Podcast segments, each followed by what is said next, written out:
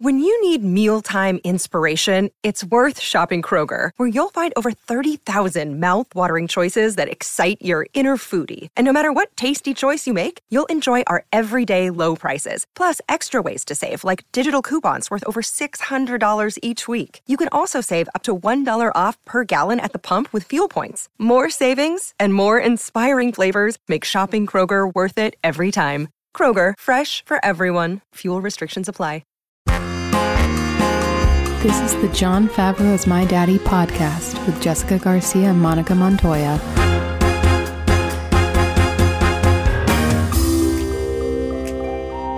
Monica! Jessica, Hello! Happy New Year. Happy New Year! Do do do do do do do do oh, do do do oh, me me me. Welcome to 2021. It's already been a fuck show. It's already been insane. There's been a literal fucking coup. a coup at the Capitol. Uh, this is what I woke up to. what was it, like Tuesday morning that this Yeah, happened? yeah. yeah. Man, fuck Tuesdays. Everything in Congress happens on fucking Tuesdays. Why do they decide that Tuesday is like the day? I don't understand Well, that, that. that's precisely why, why they did it to stop both. that was literally the plan. Yes. ew. They were- they didn't just like happen to like it's it's not like you just happened to plan your birthday party on the same day that your friend planned their birthday party. No, it was very intentional. Yeah, yeah, it was Yeah, yeah, yeah, yeah. that bitch, There can only be one party. that two-timing hoe.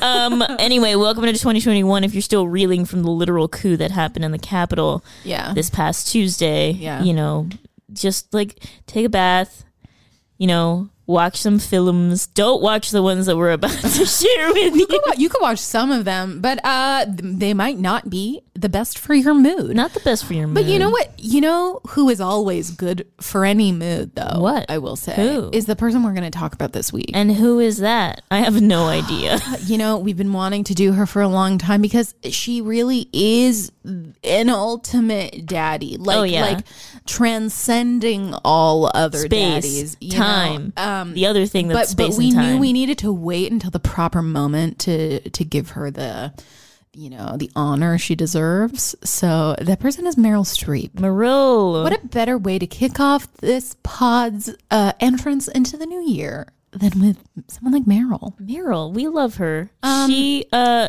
she has done everything. Anything from like Academy Award winning performances to literally Yes. Mamma Mia. You know what it is. Yeah.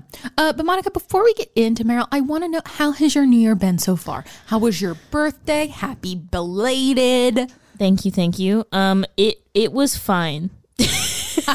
What did you do? Um I just hung out with Aaron, our sound guy, who also happens to be my husband. First, he is our sound guy. Then, Then he's he's your husband. Who he asked to be on the website, by the I way. So. I think by by the time you're listening to this, if he's not on the website, I'm sorry. um, I kind of just did that. I got some new shoes. What kind? I got these things called birdies. They're supposed to be for people with really like fucked up feet, which Yeah. is me. I have Yeah. like the f- I have feet flatter than like I a also pancake. have rather flat feet. It's unfortunate. it is really unfortunate because I did want to go into the army, but here we are. but instead, I'm doing this fucking podcast. They're gonna turn me away, much like s- small, skinny Steve Rogers. Uh, but instead, I have flat feet, and I'm not small and skinny, and like oddly CGI'd onto my own body. Yeah, correct. Um, uh, it's been okay. Yeah. I will say this. This year came off to a promising start, and then sort of just like teetered off into nothingness. well, th- th- and this is this kind of goes on to something we were discussing a minute ago. Is that like, I, I think I know that like the new year is a lot of people's uh kind of like signal to to you know start anew, uh, like start fresh, whatever. But uh, unfortunately, the calendar changing dates doesn't really have a lot of real world impact. Nay.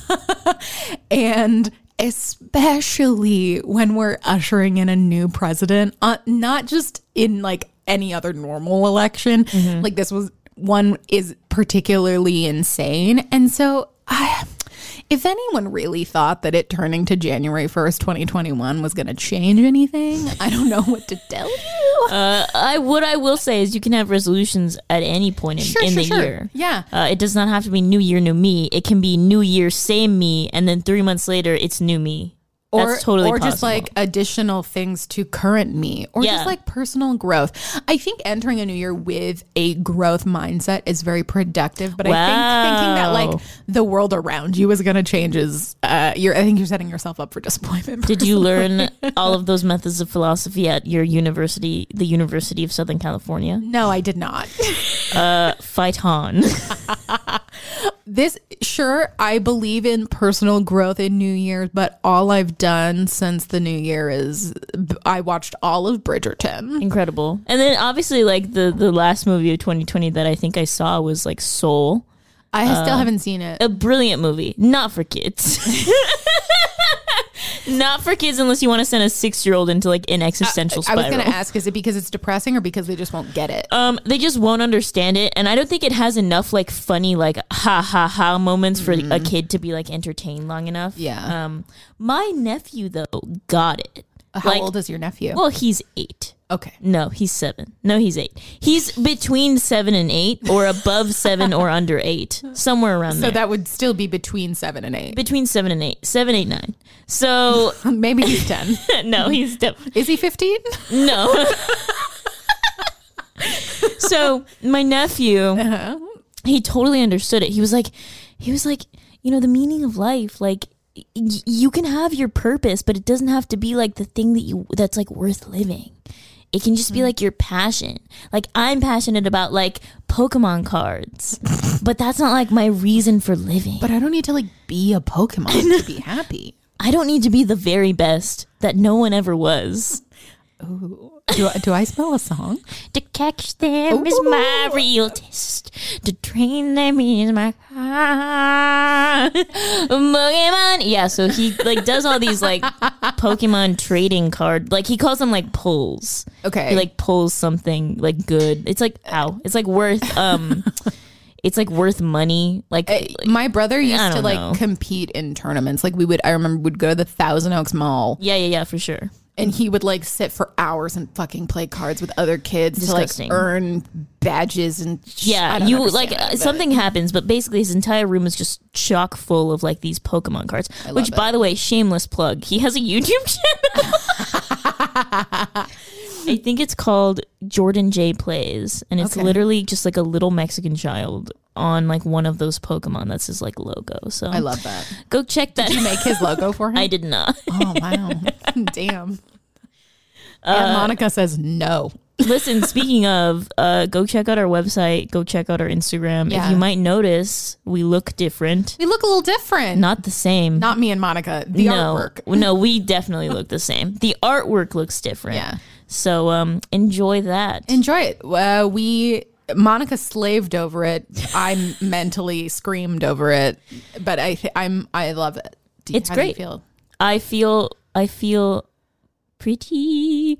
Oh, so pretty. I feel pretty and witty and brave. Oh, sorry. In in in anger, Man- the seminal classic film Anger Management, he Yes. goes pretty and witty and gay. uh, and here we go. Here we are. So, do you have any additional thoughts about 2020 going into 2021? Uh, no. I just th- uh, I this this year is obviously still gonna be a hard one. Like, Mm-hmm. s- sorry for truth time, friends. It's still gonna be a hard year because Truth COVID is still not done. We're transitioning into a new presidency. Like, shit's gonna be a little rough still. Yeah, it's gonna be There's whack. still time that we have to wait before we can all get vaccines. If you're getting the vaccine, I'm not gonna say my opinion on this. I will be getting the vaccine. and I'll be getting the vaccine, and everyone we know is going to be getting the vaccine. So maybe think about it. yeah. Um there's still going to be time to wait. So I do think that like if you're in a position where you're like I want 21 2021 to be way better than 2020, I really think you have to look internally and it's about um you know What per- you can personal, control. Mm-hmm. personal growth, doing things that make you feel good and Yeah. trying to put as much effort into like feeling as good as possible in like the confines of what's going on. Totally. Is there any sort of like trend that you want to see happen in 2021? A trend? A trend, yeah. Predict a trend. Something God. positive, something negative, something scandalous, something truthful, something saucy, something spicy. Go for it. Give us a trend. Um, I, I don't know if like any specific trend. Like I don't know if I want to see any more like bread baking. Um, My waistline does not want to see any more bread baking but I know that like I personally I was discussing this with my therapist, and I think my twenty I don't have like quote unquote resolutions, but something I'm putting a lot of like effort towards is actively like addressing my own insecurities and spending time just like trying to get through those in any way. And that doesn't mean like exercising more or whatever. It means like doing the things that you know will make you feel best about yourself, whatever that means for you. Right, right. And I think not labeling it, like not labeling specific actions to do quite yet is um it like it keeps people more positive. That's good and shit. So I, I don't want to see any more of this shit where it's like my resolution is I'm gonna lose all of my quarantine weight. I'm gonna whatever. It just like do shit that makes you happy and end of story. I, would like that. to be a trend. trend setting 2021 um i really i really want to see more of these like really cool indie films coming out of like everyone's sort of desperation for creating more That i think it's really fucking sick that we're sort of like seeing um you know not as much pomp and circumstance around specifically like films coming out or like you know blockbusters and and whatnot it's actually been really fucking it's it's been a huge relief which is a very unpopular opinion and people love the pomp and circumstance of like going to the movies which is totally fine i'm just really happy that like i'm able to I'm able to watch movies that aren't necessarily the ones coming out like at the fucking ArcLight and, and AMC. I'm Yeah. able to like I have the time to like watch other films that I would have otherwise neglected to see. Yeah. Because there's so much pomp and circumstance surrounding the release of films. Yeah. Um, and it's it's been nice. It, it's a trend that happened in quarantine. I hope that it continues outside of of quarantine into 2021. So that's my personal trend. Yeah. And uh, here we go. So this is gonna be the first, uh, the first daddy, First daddy. the first daddy of uh, 2021, and it's going to be a Meryl Streep. Yeah. Tell us a little bit about our girl Meryl. Alrighty, guys. So let's hear it for the Queen Daddy, the daddy who was so good. We had to wait until 2021 to cover her. the like literally untouchable Meryl Streep. Mary Louise Streep. aka Meryl Streep, is an American actress and singer often described as the best actress of her generation, but we like to say of all time because let's be honest, Of all she's One of the best actresses of all time. Yeah. Mel grew up in Basking Ridge, New Jersey, and only became interested in acting seriously when she attended Vassar College for her undergraduate degree, where she developed an early ability to mimic accents and dialects and quickly memorize her lines. Damn, Meryl. Did you know I only applied to Vassar because Meryl went there? Did you know that? You, this is a, actually a fun fact. Very, very brief segue. I only I, I got in by the way. it's fine. It's fine. Uh, I only applied to Vassar because I heard it mentioned once on Gilmore Girls, and that's what I wrote my essay about. oh my god! Actually, I will literally pull it up and show you. I, I only applied because Meryl went there and I got in and I almost went and then I was like, do I want to spend my entire undergrad in Poughkeepsie in a no, class of the like answer is no. 2000? Absolutely not. Um, I uh, def I literally only applied to it because I was fortunate enough to have like fifty thousand free vouchers, and I was like, why the fuck? Why wouldn't I apply to every college on the planet? uh, so yeah. Anyway, Anyway, so she went on to attend the Yale School of Drama, where she appeared in so many productions per year she became overworked, developed ulcers, and nearly quit acting to become a lawyer. I want Meryl Streep to represent me in my divorce. represent. Um, Streep's theater career took off when she moved to New York in 1975, where she starred in many plays both on and off Broadway, eventually winning an Obie Award, a Drama Desk Award nomination, and a Tony nomination. Jesus fuck. In 1977, she made her feature film debut in Julia, but it wasn't until her supporting role in 1978's The Deer Hunter, a role she got because Robert De Niro saw her in a play. Which is just insanity. Imagine the fucking luck. Oh, God. So it wasn't until that that her career really took off. Since then, Streep has become acting royalty. She holds oh. She holds the record for the most Academy Award nominations of any actor with 21 nominations and three wins. She also holds the record for most nominated performer in the Golden Globe Awards history with 33 nominations and nine wins. She has also received the Cecil B. DeMille Award for Lifetime Achievement and the Presidential Medal of Freedom from President Obama. And finally, she is the literal daddy, mom, to four children. I want to be Meryl Streep's son. Honestly, I want to be Meryl Streep's son. Is it Cecil or is it Cecil? I think it's Cecil. I also think it's Cecil, but I'd like to challenge that and say it's also Cecil. Uh, I've heard people say Cecil before. I've heard people but say Cecil. I, I- when I see that name, it's most commonly pronounced Cecil. When I see it, I just think suddenly Cecil. So, you know. suddenly Cecil standing beside me. Me, me, me. There's so much music in this uh, episode. I know it's a musical rich episode. It reminds me of like the thing that I say when Aaron's talking too much, when my husband's talking too much. I go, all I hear is me, me, me, me, me, me. Instead of like you know in Charlie Brown, it's the teacher's like wah wah wah wah wah. I know it's way more high pitched and annoying than that. It's And like You're like that Muppet. What's his name? Beaker? I don't know Beaker. Yeah, it's like that, but but like just a lot more like tinny and disgusting. Um, All right. Oh. Oh. Jinx, Monica. Yings, thou owest me a soda. Oh, okay. What kind do you want? I don't know. We're in my um. All right. First film. Y'all know it. Y'all love it. I'm just gonna get into it. Kramer vs. Kramer uh, came out in 1979, directed by Robert Benton. Screenplay also by what do you know, Robert Benton. Hell yeah. Based on the novel Kramer v. Kramer by Avery Corman. It won the 1980 Academy Awards for Best Picture, Best Actor in a Leading Role for our boy Dusty Hoff, Best Actress in a Supporting Role for our girl Meryl, uh, Best Director and Best Writing Screenplay based on material from another medium, which we have now discovered I think is just Best Adapted Yes, Screenplay. best adapted screenplay. Much easier, concise way of saying best writing screenplay based on material from another medium. Which is just so fucking stupid. the intern who came up with that title is like reeling. Uh, a little bit about the film. On the same day, Manhattan advertising executive Ted Kramer, played by Dustin Hoffman, lands the biggest account of his career. He learns that his wife, Joanna, played by Meryl Streep, is leaving him and their young son, Billy, played by Justin Henry. Forced to raise his son alone, Ted loses his job but gains a stronger relationship with the child uh, with the help of another single parent, Margaret, played by Jane Alexander.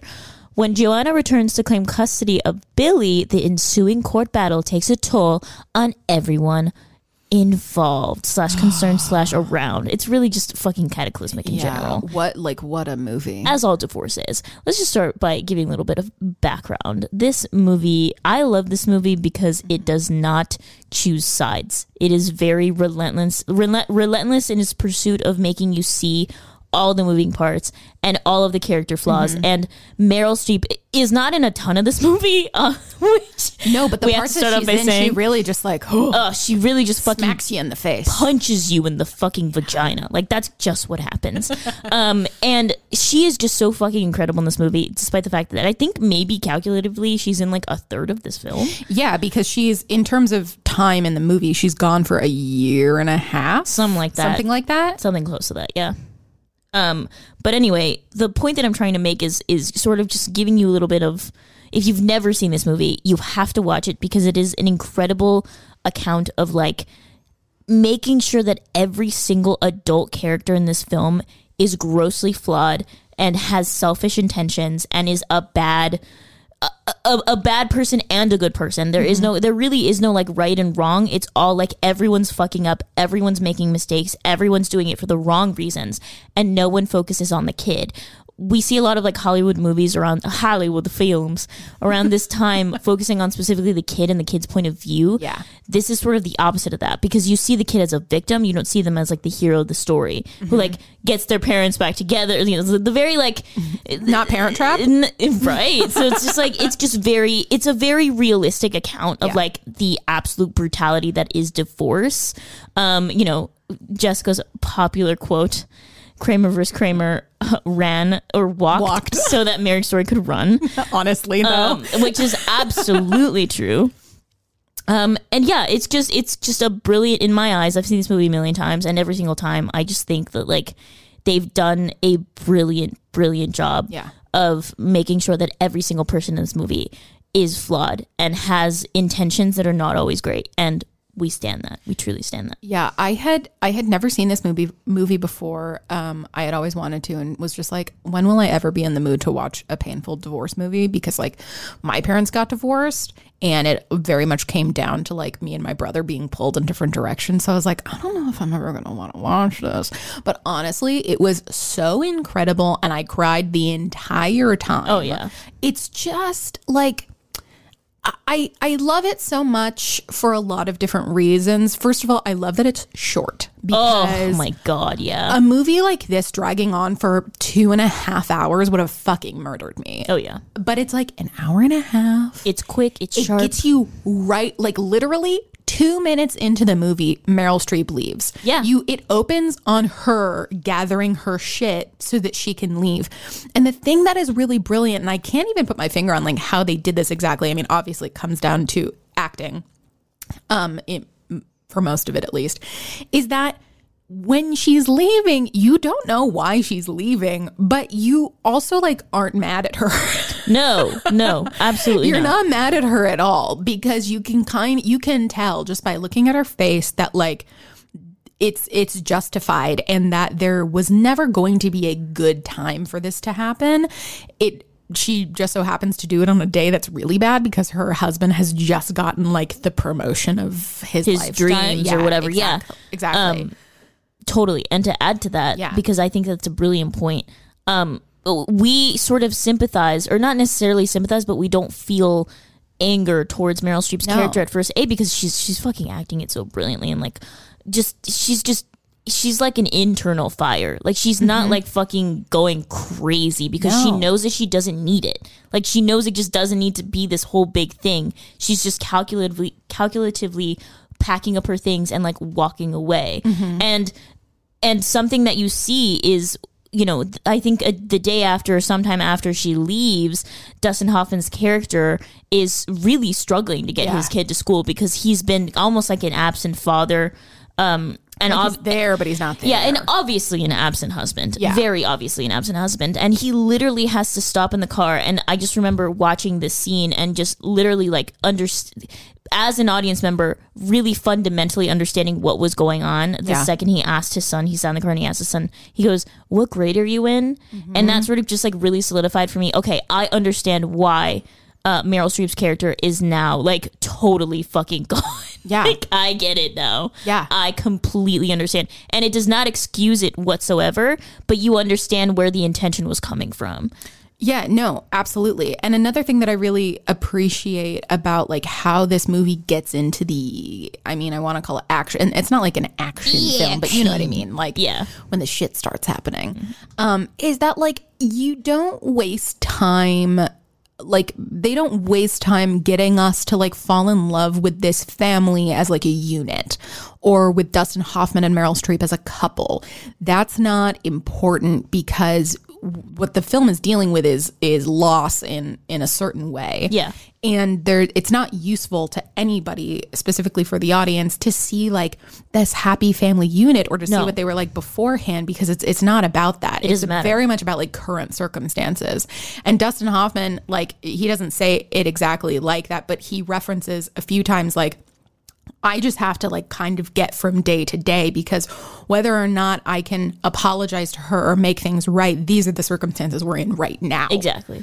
Um, and I, I just, I really, really appreciate that as sort of a storytelling technique because I feel like a lot of films, especially more modern films, kind of waste time with all of this like fringe shit that doesn't matter. Absolutely. And I think that's that's a brilliant point. And I think that the what this movie is is everyone is a child in this movie. Yeah. Right? So it's like there is no stereotypical like the kid is sad and the parents realize oh we're doing this to the kid and we should probably learn to get along. It's no the Santa Claus. You know what I mean? what what this is is everyone is a screaming petulant child. Everyone is unhappy. Everyone is an ego like Yeah. egotistical. Everyone's selfish. Everyone's hurt. Like this this shows everyone as like a screaming child.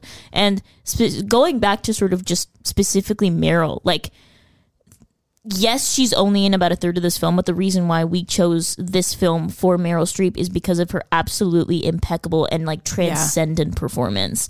When she's on that stand and she's giving that fam- famous speech, you completely forget that this is Meryl Streep up there, Y- Yale drama graduate Meryl Streep up there. You think, no, that's Joanna. Like I Yeah. see that completely.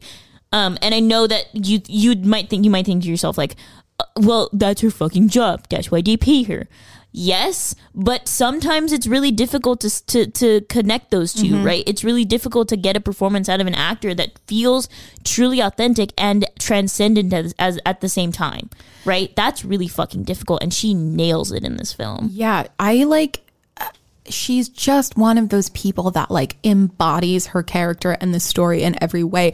And like even as I'm saying these things, it's all I, I feel like I'm not expressing enough how, how not. good she is at doing it. You just have to like you just have to watch it because it's like it's like she has this like slow burning flame in her all of the time. All the time. It's just never off. feeding this truth and it's like everything is organic. And she's so good at like it's almost like infuriating how good she is. Kind of, it's kind of maddening, yeah. yeah because you're just like how the fuck do you do it? Because it seems so truthful. It's not even something she's doing. It's just who she is. Absolutely. and i do think that like seeing who she is and like as a real person in real life as meryl streep the icon like meryl's one of the least problematic people Fuck yeah. e- ever. Absolutely. You know? So like it really does cross over into who she is as a real person.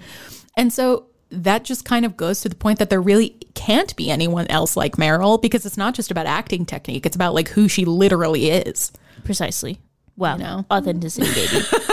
we fucking love this movie. Yeah, and and also just even though they're not together for very much of the movie, seeing how she connects with Dustin Hoffman with so little screen time is just makes it like that Oh much more my impressive. God, it is maddening. First of all, this is you know obviously this is about Meryl, but Yeah. Mm-hmm. Dustin Hoffman, this is some of the best acting I've ever seen him do Yeah. in my life. Yeah. In my life, I I cried so much watching him with that fucking kid. Oh, Like, Billy. Oh my god, that scene where like he's talking to Billy about how his mom is going to get custody, and Billy starts crying, and he's like, "Does that mean you're not going to tuck me in at night? And you're not going to Oh kiss me goodnight every night?" God. And Dustin Hoffman's like trying not to cry, and I'm fully crying. Oh, I'm And fully. he's like, shit. no, he's like, no, I'm not gonna kiss you goodnight every night. Mommy's gonna do that, but Mm-hmm. I'll see you every weekend. And you're just like, oh my god, it's not enough. I know. And But at the same time, you're like, oh, I'm so conflicted because yes, it is enough. That's all you can give him. yeah, it's it's really it's really really really tough. But then like the one the the best moment to me in the entire movie um is also like one of the most human moments and it's when they're in the courtroom and she's just had her whole speech Yeah, and the her ju- famous speech. the, the the lawyer the prosecution attorney is trying to basically get her to admit that she has not been the best mother that Mm-hmm. she could have been and that Billy was not her priority which like she left and therefore he wasn't in a way I mean she, In- in her mind she didn't believe she was a good enough mother and therefore she was doing what was best for him Right. but like from an outside perspective, a mother leaving a child is not considered the best parenting. Yeah. exactly. So like she's sitting there crying because she doesn't want to like say the words that the prosecution attorney is trying to get her to say and dustin hoffman just like stares at her and he's like tearing up and she's tearing up and he basically just mouths like like it's okay because at the end of the day they are united in this one fight of like doing what's best for their child Which it took them a while to get there, Yeah. by the way. It took them a fucking while to get there because again, you have two you have two incredibly selfish egotistical people who mm-hmm. are very unhappy for very different reasons, right? And for them to find some common ground while still seeing sort of like you can literally see like the pain and the hurt in both of their eyes, but them like somehow acknowledging just through their fucking eyes that like it's all fine and they're gonna be united on this single front mm-hmm. is just insanity. Yeah. Like how the fuck do you capture that on camera? Yeah, exactly. And the added layer of like of like societal commentary Yeah. as well about like what mothers were supposed what mothers are supposed to be in general but especially like during this time divorce was becoming more popular during this time so like seeing a divorce story wasn't necessarily rare but seeing a story where like the mom leaves is rare and then the dad gets parenting help from like a platonic female friend that was really rare.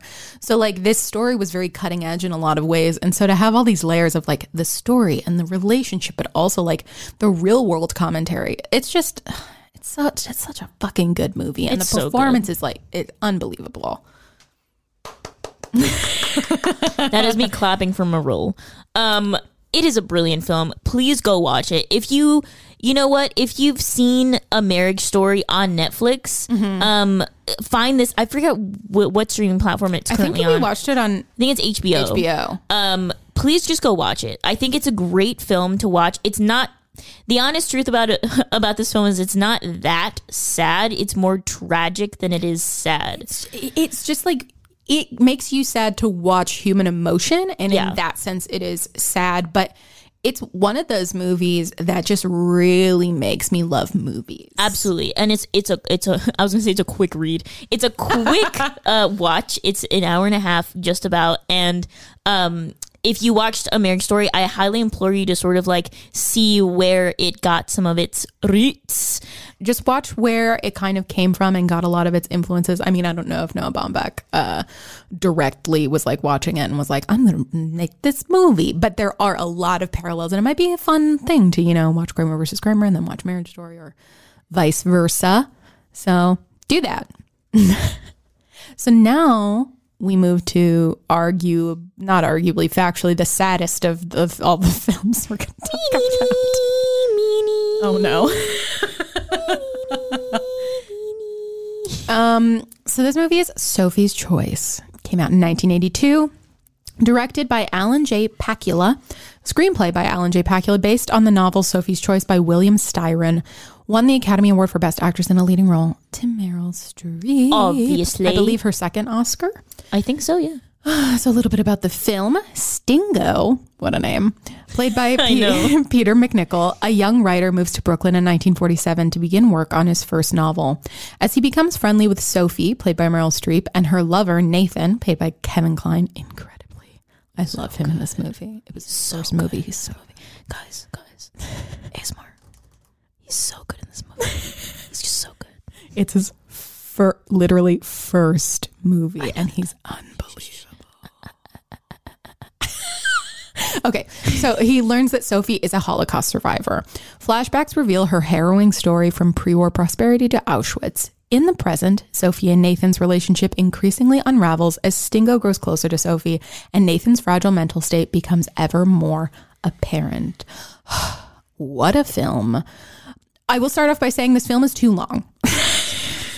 Yes, This film is too long. one of my biggest pet peeves in, on God's green and blue earth is when a movie is too long because Yeah. it, it ruins a fundamental part of the movie. I think that there are some movies that can be really long and do great. yes. Like I don't think The Godfather was too long. no, but you know what movie was too long? The Wolf of Wall Street. That movie was too long. That movie needed to be like 45 minutes Every shorter. time I watch that movie, I'm like, doesn't feel like it's almost three hours long. It feels fast to Um, me. The last act is crazy. Well, to each their own. Sophie's Choice is long, especially because of the storytelling technique that they employ Oh with the God. narration of the flashbacks. I think that they could have cut back on some of this flashback All right, situation. you know what? Let us just call it what it is. This movie's a fucking slog. Okay, it is a fucking sludge through the mud. It's but like I, But- it's really good. it is worth Yeah. the slog. yeah. If you only plan on watching it once in your life, which much like Schindler's List, you really should just watch it once. You you have and to remember it forever. Well, especially because you hear Sophie's Choice referenced so often. You people will just be like, "That's a real Sophie's Choice." And now that I've seen the movie, I was like, I'm like, "No- that is not nothing- a Sophie's choice, Nothing is sir. a Sophie's Choice. Excuse me. nothing except the literal Sophie's Choice. You choosing between a chicken piccata and a, and a lasagna is not a Sophie's fucking choice, Cheryl. if you haven't seen the movie, spoiler alert, the real Sophie's choice is she's in Auschwitz and she has to decide which of her children will go to a labor camp and which one will go to the, the to, the gas chamber. Literally death. She is being forced to choose, or all of them die, Yeah. and so she she has to choose, and she chooses her son to stay to to live, and it's Sad. so sad. Which, when you break down that choice, it says a lot. You know, that time period, it was very specific, and men were considered a little bit more. Well, that and also like who is more likely, likely to, to, survive? live to exactly actually exactly survive. so like when you when you take into account sort of all of the different Mm-hmm. and then like he would probably carry like the the name and Family name. really when you talk about like a legacy you cannot fault her sort of like starting from the beginning right Mm-hmm. you cannot fault this woman for choosing for making what is considered to be an impossible decision so let's just start there If you had to dissect the decision, she made, I don't want to say she made the right choice, but she made an informed decision. Absolutely. It was definitely in, it, it was it was an informed impossible s- decision Mm-hmm. Yeah, basically. because also the son is a little older as well, and so more likely to be considered like an asset at the camps Mm-hmm. and probably survive, etc. Et cetera. Anyway, yeah. Uh, so her performance in this movie, Oh um, my god. I think that this performance is Meryl's most transformative per- performance. Oh, absolutely. With with specifically like physically. Physically. Right? I think she's wearing like a flipper. She's Oh my stri- god. like literally so striking in this movie. When you see the first like shot of her face, because you see her from a little far away at yeah, first, exactly. and then when she actually like comes and introduces herself to Stingo, and you see her face, you're like, oh my god, because she's like really pale and really blonde, but she has this flipper, aka like, yeah, the, yeah. the That- the- teeth thing. She's right. fake teeth, and it changes. Everything, Everything about, about her. her. Back to Monica and my thing about teeth change everything. Teeth change everything. They can literally be the secret sauce to an acting performance. yeah, they can be like the barbecue sauce, the A1, Yeah. the buffalo sauce, but the catsup, the ranch, all of it. But you as an actor have to be able to like to not let the teeth wear you. Yes. And Meryl Streep has used a flipper many times and she's incredible at it. She's just so good at teeth. Yeah, she's really good at using teeth. She she's one of those actors who like you can tell you I mean we know she's really good at accents and dialects, but you can tell that she's good at it because she understands like The literally mouth. how the mouth works. She literally gets the mouth. yeah, and she's like how my mouth moves informs so, much about my Exactly. character. So when you ask Meryl, girl, what that mouth do? She says, wins me Academy Awards. That's what she said. I mean, she's not wrong. So anyway, with this, Sorry, our sound guys, He's broken. he's having convulsions. if if we go over a minute, it might be because his cries of laughter have uh, broken the soundboard. That's true. Aaron, don't cry on the board. Aaron, don't cry on the expensive RODECaster. Yeah, that's right, audience. We use it. But anyway, y- she's uh, she's just she's astonishing. Like it's there's no other way to put it. She's so incredibly dialed in. I'm just like, how the fuck do you do it, woman? So, Jessica, I have a I have a good question for you in Yeah. relation to Sophie's choice. Okay. because Meryl's performance in this movie, uh, uh, you you said it, and I also agree, Mm-hmm. is probably, in our opinion, the most transformative role that she has done. Correct. Um, and I, what I'm what I want to ask you is, for those of you who don't know, Mm-hmm. Jessica's an actor. she went to the University of Southern California and received a degree. I did. a buffa or a buh. Uh, a buh. A just, buh? Just a buh. I didn't care to join the cult of buffa. Uh, the, no, yes, it says she she uh, received a buh in Yeah. theatre arts, I believe. Yes, correct. correct. Um, and so you are an actor She- by yes. definition. Correct. Um, how do you think she does it? I don't fucking know. Like, I, I like I can't tell you. This is one of those things where like I mean, I didn't I didn't go to the Yale School of Drama. I don't know the crazy shit that they inject into those people Right, who yeah, are able to come out of there and do mm-hmm. what they do. yes, yes, yes. It's just like it has to come from somewhere so deep within because when you look at her, she's not even trying. No, she's really fucking She's not. not thinking about the lines that she's saying because she's already thought about them a million times and now they just like live within her and that I've I've never reached that place ever.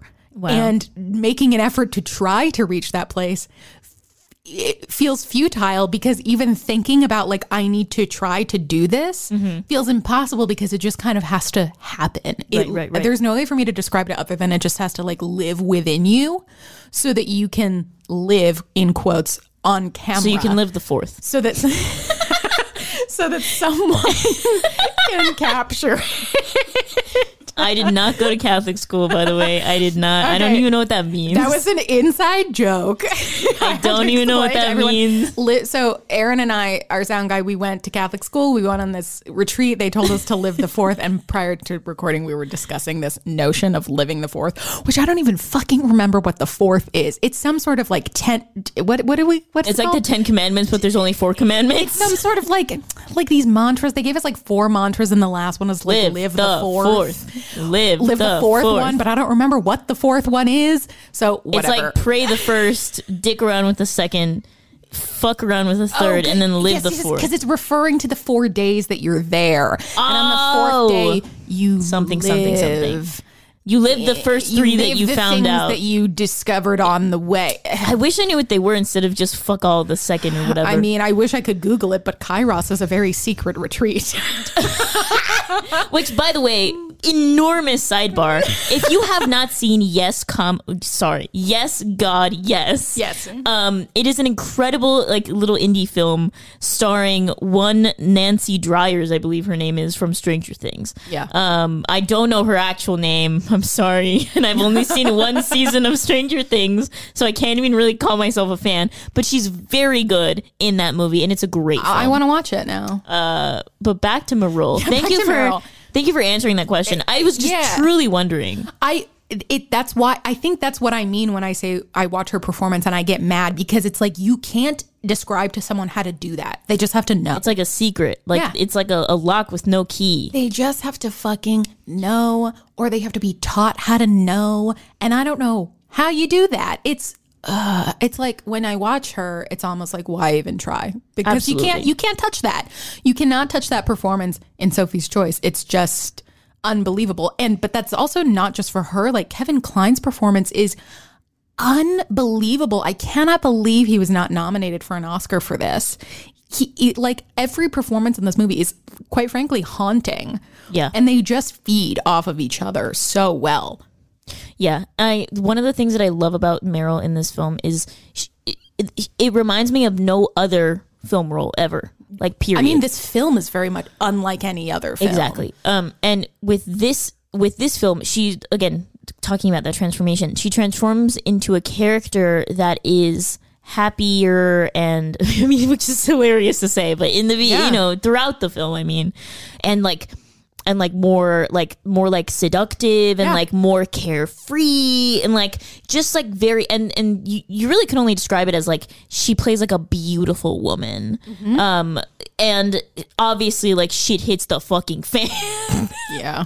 but it's just so interesting to me because Meryl usually takes on these like really like visceral roles or like really specific almost character roles like she's taking on like someone else's like someone else's life obviously Yeah. but like with this one she's just sort of like transforming into this like average like happy mm, beautiful young woman who is just going through this like time period of her life and like meets these like men who are like who have like different um like who casts like kind of very different spells on her Yeah. and it's just so interesting to watch her as that character interact with the other characters in the film and how like and like the subtle changes that happen when when she does interact with them Yeah, well, she's such an enchanting woman. Like Sophie, the character is so enchanting, but you would never know. I mean, you know that there's like stuff going on in the background because Yeah, yeah, yeah. when you first are introduced to her and Nathan, they're having a fight.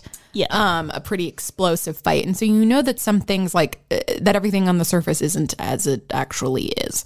Um, but she is just she's very enchanting and you would never know that she has all of this all of this trauma but i think that that's what makes it so much realistic because a lot of the times we as people don't just fucking carry our trauma around on our sleeves.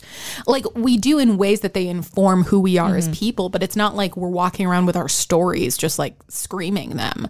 And i think that's what i love so much about her in this role is because she has so much that can weigh her down as a character and as a person, but she knows exactly when to amplify like little parts of what's inside of her because she knows that real people don't fucking walk around uh, like Yelling and screaming. always at Yeah. a 10 about like the shit, the baggage that they have. Well, this movie obviously is greatly about like choices. Yeah. Some of them like stupid and like, you know, kind of whatever, and then others like incredibly grave and like very tragic. Mm-hmm. Um, and I love what you just said because she makes the conscious choice to like be a different person. Yeah. Like she makes the choice to not always live with like her unhappiness and to always live with like this more severe choices that she has to make. She sort of like moves about the world choosing to be normal and Yeah. choosing to you know walk around like walk around the earth and interact with the other people in her life and like not have it you know not have her like you said always be at a 10 yeah. um and I love that. I love that in this movie. And just sort of like going back to like her mouth. Um uh her fucking accent. I think it's like She's Hungarian. it's right? like a yeah, but like a Hungarian accent, Polish accents. One of those countries. She's Polish or Hungarian, but she speaks German. Um and the accent is incredible. It's so it's fucking good. actually it is actually incredible. I I have never heard because let, let's be honest. Some of the actors that put on these accents for various films, whether or not they win Oscars, whether Mm-hmm. or not they're acclaimed, whether or not they're, you know, blockbusters. Yeah. Some of their accents are not that great. No, or they're just like worn as an, even if they're really good, sometimes they're just like an accessory. Yeah, they're an accessory or you can tell that they have to work really hard to Yeah, get there. and that they're thinking about it. Um, that none of that is the case for Ms. Mayoral. No. none of that. no, Absolutely none of that. It's- it is a gorgeous, it's so organic. gorgeous, authentic accent. I'm over the moon about it. Yeah. Um, but anyway, these are my thoughts about Meryl and uh, in Sophie's Choice. Yeah, I think I think my like closing thought about the movie and about her is that what she does best in this role is expressing her pain and her struggle when asked to because you know ultimately Stingo asks her about her past and so she does Absolutely. reveal it to him she is able to express those things without asking for pity or about being a pitiful uh, character. She so badly doesn't want people to cry over her and baby her and Yeah. say, you know, like, poor you, Sophie. It- you know, whether she talks about her past or not, she owns. I'm not going to say she owns her mistakes because they're not mistakes, but she owns what her story is. Mm-hmm. And she doesn't talk about it because one, she's ashamed of the choice that she had to make. And also because she just wants to fucking like Live. move on. She wants to live without this past following her. And that's why I do think it comes down to a choice of living or dying and ultimately dying because there's no way she's going to be able to carry on with her life with like forgetting what happened in the past. Absolutely. And it's just too much to, to handle. Like, uh, honestly, shocking that her character didn't die sooner.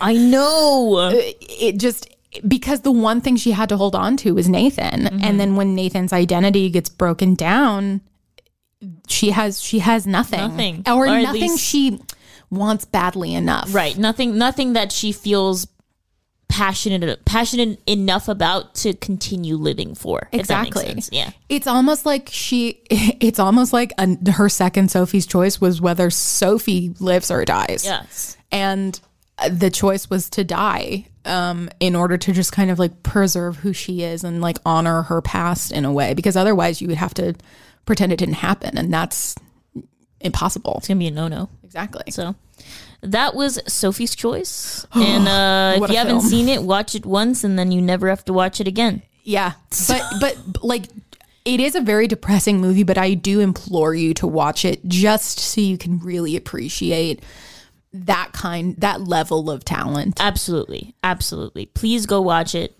We're just saying you never have to watch it again. No. It's not part of the assignment.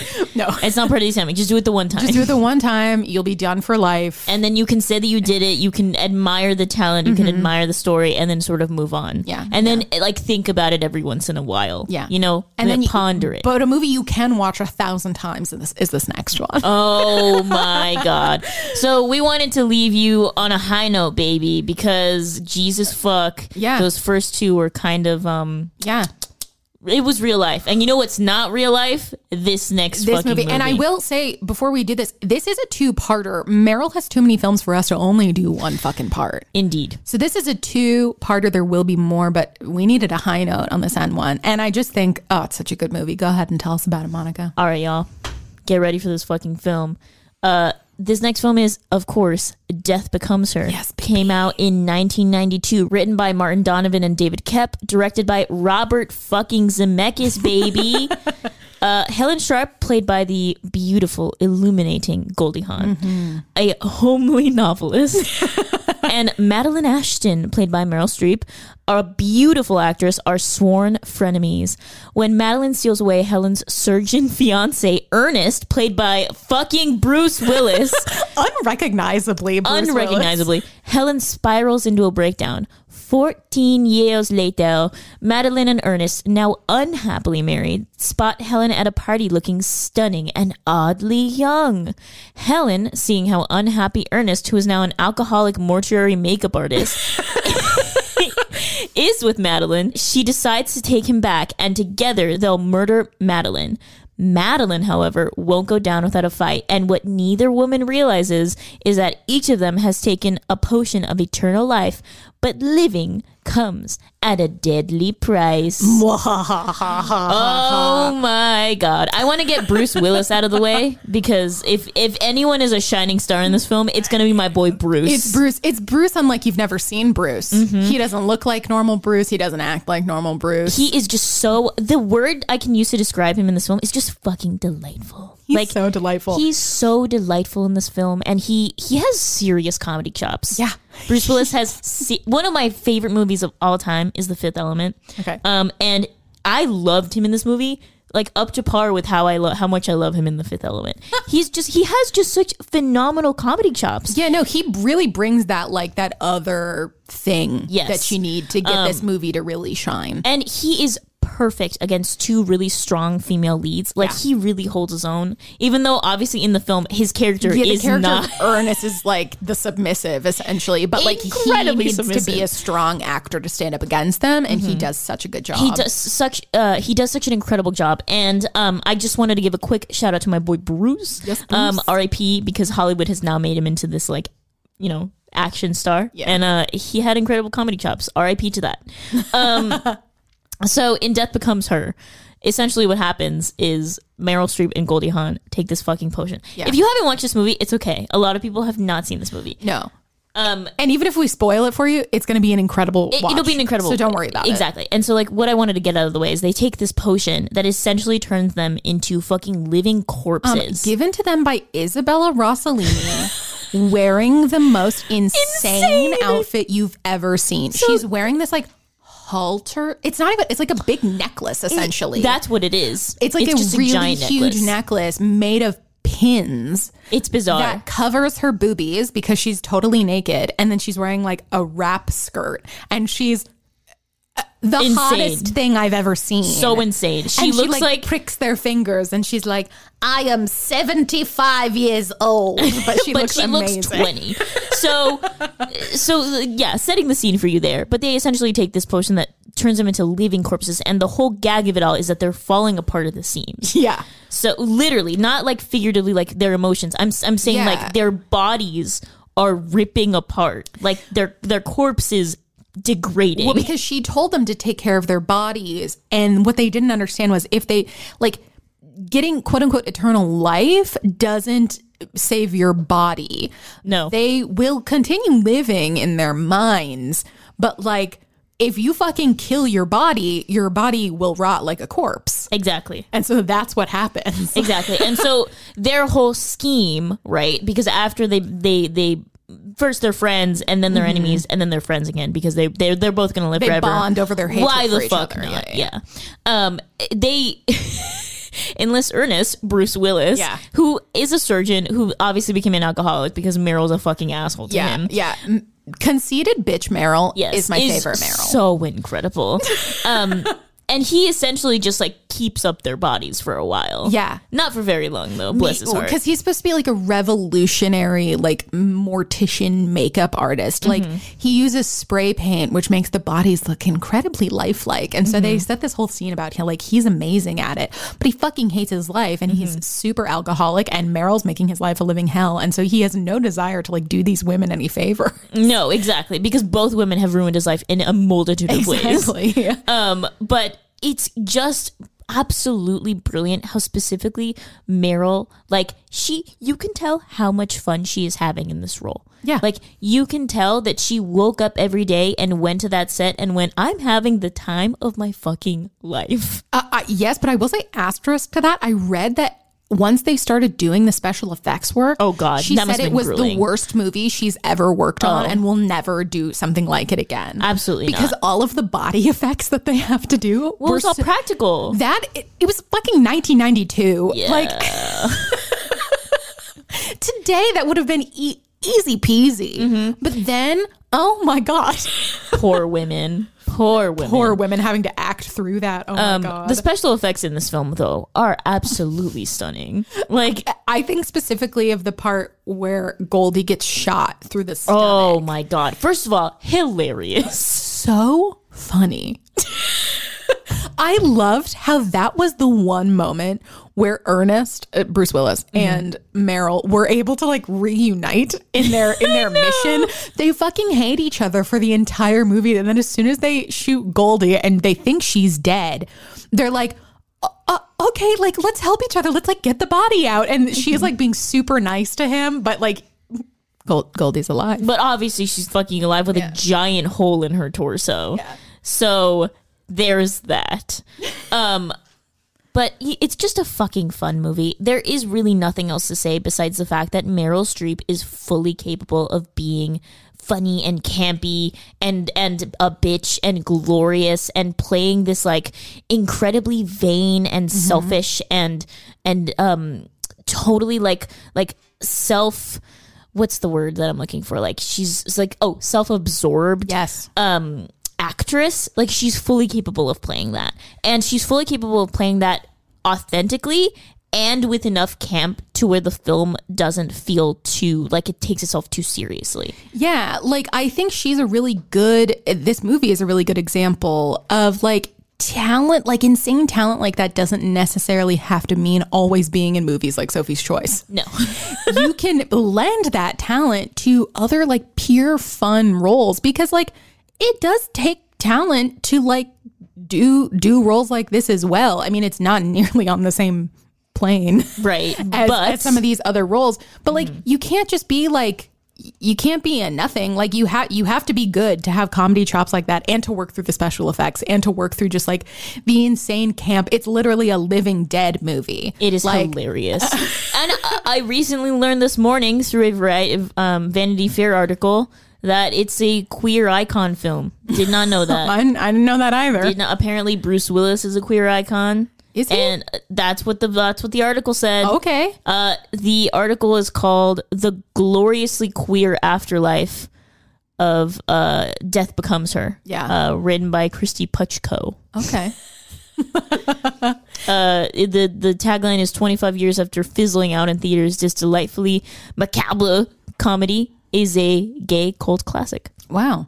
I love that. There we go. I love that. I do love that they used Goldie Hawn and Meryl Streep as the two people to be in a movie that is like massive commentary about a Hollywood and society's like obsession with youth and uh, Mm-hmm. Which like, is hilarious distaste for aging and Absolutely. uh, which is funny because Meryl has sort of let herself age very gracefully. Yes. And by saying that, I don't discount people who do like who do enjoy getting plastic surgery. no, Honestly, like Goldie has had some Exactly. And Yeah. we love Goldie. So it's really not a testament to like we prefer one or the other. It's really just like, oh, these are two different women handling getting older very differently. Yeah. Um and I appreciate. I mean I fundamentally appreciate both. I really don't care if you stick your face up with I know it's not Botox. I'm just gonna say Botox because I don't know what the other like thing is what called. exactly it is. Um, but that is totally fine. And then also aging. I I almost hesitate to say aging gracefully because both things are perfectly fine. I would say aging normally, I guess naturally. naturally, Yeah. perfect. Um, aging naturally versus you know, not refusing to age, but just like making small corrections as you age. Taking control of your aging. Um, guess. which both are totally fine. I just think that it's very interesting to your point that they chose Meryl Streep Yeah. and Goldie Hawn to play the two women who are essentially supposed to be like whoever the, the like quote unquote Hollywood bimbo is at the time Yeah. that is like injecting herself with every known substance to man. Exactly, because uh, there's that really the incredible scene where Meryl takes the potion, and she's wearing like that like jersey like sweatsuit, and she's been in the rain, and they tried their best to like really make her look haggard, but she still looks fucking great. Incredible. She I know. still looks incredible, and they have her in front of the mirror, and it's that funny moment where like her butt like perks up, and Mm-hmm. her they like move her boobs upward, and she she looks at herself and she goes, "I'm a girl." She's like holding her neck. Yeah, it's she's like, insane. I'm a girl.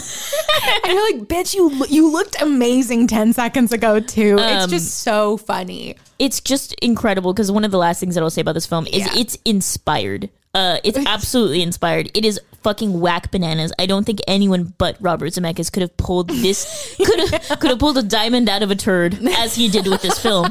Um, and then the other thing that I will say is it's inspired so many different looks from various drag queens around the world. Yes. Um, and has inspired like multiple multiple um I've it's not costumes but just like looks from uh people on RuPaul's Drag Race. so yeah. it's just it's a it is i'm really glad that now it is receiving the love Yeah. and care that it deserved in the first place It's definitely become a cult classic. Mm-hmm. Uh, I meant to tell you this after I watched it. I went online because I'm always curious, like if various like movie memorabilia from my favorite like it's like available movies are right, right available. right yeah And so I googled this one, and um, the vial of like the, the Eternal Life was up for auction. I think like a year ago, and uh, guess how much it it went for? two grand Oh, way more. what? Yeah, wait that was my like ball like outside of the ballpark it number went for like twenty five thousand dollars. holy shit. The starting it started at like 1500 i think that was the starting bid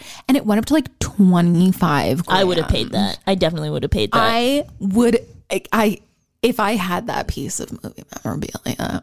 Too fucking funny. If anyone has 25 grand laying around um please contact whoever purchased this item and get it back Uh, I know this episode's about Meryl. One thing that we failed to mention was Oh. Robert Zemeckis is uh, synonymous with one Alan Silvestri.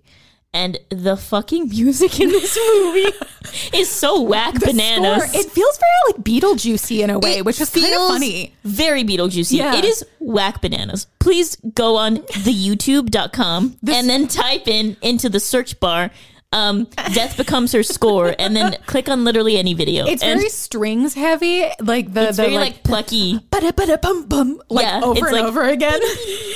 it's very fun and like kind of all over the place. I love it. It's I'm kind a big of like fan. menacing, but in like a Halloweeny way. yeah, in Yeah. a it's menacing in a like a hee hee kind of a way, not necessarily like I'm going to fucking murder you. Exa- kind of Mm-hmm. yeah, exactly. So there we go. That was Death good. Becomes Her. that was. Um, if it's ever playing at a drive-in near you, go oh, you gotta it. go. They, I've seen it played before a few times, so you gotta go. That was Meryl Streep, baby. Um, we fucking love that bitch. This was part one. Remember Yes. that uh, part two is coming, and Jessica, go ahead and give us the so, scoop so next week, if you guys want to catch up, you know, not have any spoilers. Um, next week we're doing the Bridges of Madison County. It's complicated, and the Iron Lady. All three different films. So so different. We're giving you range. That's. I mean, we had to do a two-parter because she's so good in everything. She's too much range, some might say. Yeah, there's just so so many things she does differently and does well. So we really had to like get in there and pick pick. But you know, yeah, I'm excited. So excited. So Monica, what have you dabbled in, my lady? All right, girl. Tell me. I wrote down the things I've dabbled in. One of my New Year's resolutions is to start writing things down more. I, Oh, okay. I pride myself in having a really excellent memory, yes. um, but I'm writing things down more. Uh-huh. So I have dabbled in two things I'm going to share this week. Yes. Tell me. The first being Anthony Bourdain. Incredible. I very recently, as in like three weeks ago, had a dream about him, and then for some reason, like got just got very like obsessed. Okay. Again, I've always been really obsessed with Anthony Bourdain. Are you As- a straight male? Um, no. Because they love him. Sometimes I act like one though. So um, I'm very obsessed with Anthony Bourdain. Less so about his like, I guess like manliness, and more so about the fact that his show is fucking intoxicating. it is a good. It's a fucking good. it's a good, show. fucking show. Yeah. Um, and uh, I recently got his book, No Reservations. Okay. I'm currently halfway through it. It is very man. It's a it's a it's a very like a straight white man's account of like the restaurant world, which Yes, is totally yes. fine. Um, a lot I've of heard swearing. it's incredible. It's an book. incredible book. Yeah. A lot of swearing. The the um the whole like vibe of the of the book is very like rock and roll, like Yeah. fuck it all, you know, drugs and food. Mm-hmm. very like it's it's a very good book. Yeah. Um and I'm about halfway through. So uh that's my first debut. And then my second dabble is um I'm really ashamed to say an Amazon addiction. I've been ordering a lot of things on Amazon. Um, like two dollar things here and there, five dollar things here and there Monica. It's really been a problem. So I'm going to go ahead and ask. Stop paying that man. This is what I'm saying. I don't want to give Jeff Bezos my money anymore. So I'm going to go ahead and ask the audience if you guys know of any good like Amazon alternatives to buying things. I already know Well, what kind of things do you buy? Etsy's a thing.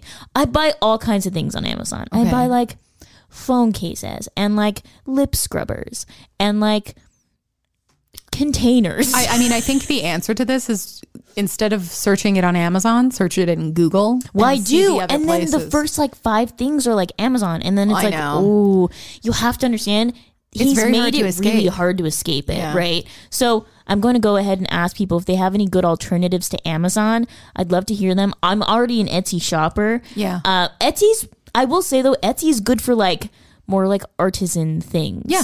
Like I'm looking at like a gifty things. Yeah. yeah, like I get a lot of my gifts on on Etsy, and like a lot of like my home decor is kind of from Etsy. Like Yeah. any picture frames. Um, I recently received a quill as a gift. Ooh. Uh, it's for your writing? for my. uh, yes, from my, I'm going to become down pursuit? uh, a scribe. Ah. One of my New Year's resolutions this year is to fix my typewriter. I, first of all, I, w- I would like to preface this by saying I don't have New Year's resolutions in the sense of like I want to better myself. It's Yeah. more like I have a massive to do list I need to get done. and one of the things on the to do list is getting my my typewriter fixed. okay. Uh, because it doesn't. Does that so- go along with you trying to write things on, by hand? Yeah, by hand. So with your f- new fixed typewriter. I just want to be a scribe. I just want to get the facts straight. Yeah, so I just want to be a scribe. All this to say, give me alternatives to Amazon. Yeah, yeah, yeah. Uh, Jessica, what have you dabbled in? Um, n- uh, nothing too exciting. I over the holidays I downloaded the Zelda game on my Nintendo Switch. I've been playing that quite. A bit. Do you a have bit. a Switch? yes, girl. Do you have the the one where they make the islands? The um the animal. Animal Animal- Crossing. I do. I have an island. Um, let's go ahead and end the podcast here because I'm gonna go ahead and murder you and take your Switch with the animal game. no, get your own Switch. I don't. I cannot justify the price tag for how little I will play it. I think you'd play it more than you. You would play it more than you think you would because it's that good. I'm very obsessed with The Sims 4. Girl, um, I play the Sims. Um, Uh, usually, shout like out to my girl Eva who makes incredible Sims custom oh content, and she's creating a Patreon soon so that people can download her stuff. She it's it's her, her stuff is unbelievable. huge, huge Sims fan. I've had every How Sims have we never discussed this, my entire Monica? life. I, so have I. it's the only video game I play. Oh my god! Okay, you guys need to get a Switch, especially because I have one, and so we can play together, was virtual, Well, like over the, the internet and in person. Over the internet. That's interesting. I don't. I've never played The Sims or any other game over the internet. we can't play the Sims. I know you can't. That's not a cooperative. Game. It's not a cooperative game. That's a game where you wait for things to happen and then they happen. That, that's it. Only people have asked forever, like, will you make an online world for The Sims? And the creators are like, no, oh, absolutely it would glitch out way too much. That and it's also it's. I feel it's a very personal game. Oh, it is a very personal game. I a lot of my enemies are on The Sims. They all have died. I get to kill them how I see fit. How I want to. um, anyway, the reason why I'm very jealous of your Nintendo Switch Yeah. is because I've heard that Animal Crossing is a lot like The Sims in that you can build things.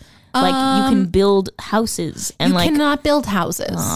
You can um edit an island. It's not a, okay if you really want to figure out how to like hack the game, not like literally hack, but like figure out the ins and outs of the game. You can do some pretty cool stuff, but like it's not like The Sims. It's not like a life building game. You like you create a little island and you harvest things and I you like harvesting. you collect seashells and you catch fish and like it's it's a mm. very therapeutic game honestly okay, I want that. yeah it's really so i really think you guys should get a switch um because then we can also play think- mario kart together on the interwebs Mario. Um, here's the thing. I currently share like an iPad with my husband. Um, it's like the family iPad. It's really more so his. Sure. Um, I just bought myself an iPad. okay because I cannot share things with him. Okay. It's impossible. Good. So if we get a Switch, it's really like we're getting two Switches. well you know the the the nice thing about the switch is that there are user accounts on it so everything can be kept separate Wow. save file however the only thing that is different is on animal crossing you guys can only have one island uh, word from our sponsor, Nintendo. get the new Nintendo Switch Lite for only one. I'm just kidding. Don't get the Switch Lite. Not What? worth it. Why is it not worth the it? The whole point Does of it the come out? Is so that you out? can switch around the controllers. You can't play on the TV. No, on Then the what's the light. point? On the light, it's only handheld. Why would they do that? So Why that- would they do so that? People who don't want to spend as much money can play the game. I don't wanna. well, it Go really on. is. It, it, it's it's so fucking worth it. Uh, okay, so instead of giving Jeff Bezos my money, I'm gonna reroute my money to, To the Nintendo. Nintendo Corporation. Exactly. Bada bing, bada boom. Bada bing. There you go, baby. The American dream. Yeah, really, all I've been dabbling in is playing new games on my Switch because I bought. Uh, Zelda was one of the games that came out with the release of the Switch. I just never bought it because I didn't think it would appeal to me, but I was finally like, you know what, I'm going to do it because people say it's like one of the best video games of all time. And uh, I Do you can- collect like coins? Like, what the fuck happens? I can't, I can't really describe it to you. It, it's like a 3D game. It's open world, but you have it's like quest. But it's kind of like it's World of Warcrafty in a way, don't but know like anything way about it. better. I you would. what is it in relation to The Sims 4?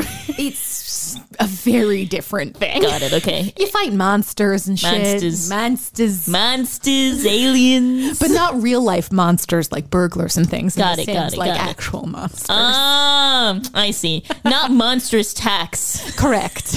I understand. Um, that was our entire tangent about video games. I hope you like video game corner. With we can have a Sims corner now. Maybe we can get a new uh, uh, a new po- a new Sims podcast. Maybe EA will sponsor us. Yay! Um, okay, we do have a question for this week, though. It'll it's a quick question. Oh, who who was asked this so this question? question from Kimia. Shout out to Kimia. She is a friend of the pod. Kimia. If we lived in an alternate universe in which Daddy Favreau didn't exist, who would this pod be named after? Ready? Yeah. Three, two, one. Stanley, Stanley Tucci. Tucci. That The is absolutely one hundred percent. Like, I don't. We need say nothing more. I, mean, really don't think we need there to are, justify There are big daddies like Meryl and things like that, but like Stanley Tucci is the only one who kind of like lights a similar fire. Stanley Tucci's coming out with a fucking food show. He has two What the fuck? He's gonna have a show. Like he makes those cute little videos where he's making cocktails. Makes like Negronis. Uh, it's incredible. Like it's that's exactly the vibe that we like. Same vibe. Jon Favreau started that vibe, or maybe mm. Tucci started the vibe. It doesn't matter who started the fire. doesn't the point is the fire is lit. Everyone's together. They're Yeah, all yeah. dancing around the fire. They're all catching witch- casting witchcraft spells, trading cards, Drinking Tucci's Negronis. playing Yu-Gi-Oh. It's getting really lit down at this bonfire. Oh yeah. Uh, but yeah, he's the only one with the similar vibe. So Yep. That answers it. that question. that was this week. Uh, welcome back to the Jon Favreau's My Daddy podcast. Welcome back. Uh, we took the briefest hiatus in the world, which It was means one week. It was just literally one week. But um, thank you for coming back to listen. We've got some very exciting daddies coming up. yeah, Uh, I'm I'm real I'm pretty stoked about the the next few months. Yeah. because we plan it out in a, quite far quite in in advance. advance. Yeah. Um, and uh, please, please, please do not forget to go follow us um, on Instagram. Follow us on Instagram. Please go to iTunes and give us a rating. For the love of God, the it love takes of you God. three seconds. Uh, mm, okay. I'm gonna be honest here. It's not gonna take you three seconds. It'll probably take you about 20 seconds. Yeah. But just go fucking do it. Why the It's fuck very not? quick. You can you literally I'll tell you what to write. Yeah. Right? Okay, give us five stars. write your name. And then in the subject line, you write amazing. And then in the in the body line, like body copy or, or whatever Yeah. the fuck, you write good. And then move on. You write best podcast I've ever heard. Yeah. Or The that. One or the other. Really Yeah. they're interchangeable. So just go go ahead and do that. Exactly. Um, uh, please uh, go on our, go to our website, johnfavreauismydaddy.com Mm-hmm. and submit daddies. You're, eh, you have the power here. yeah. I don't know you why could you're be not using dictating it. this, but we are. We are your gods. But in the words of key dollar sign ha, we are who we are. So it is what it is. Um, thank you for joining us on Thank this you. fine, fine day. Thank you. And as always, Don't, sue us, Daddy Favreau. Goodbye, Monica. Goodbye, Jessica.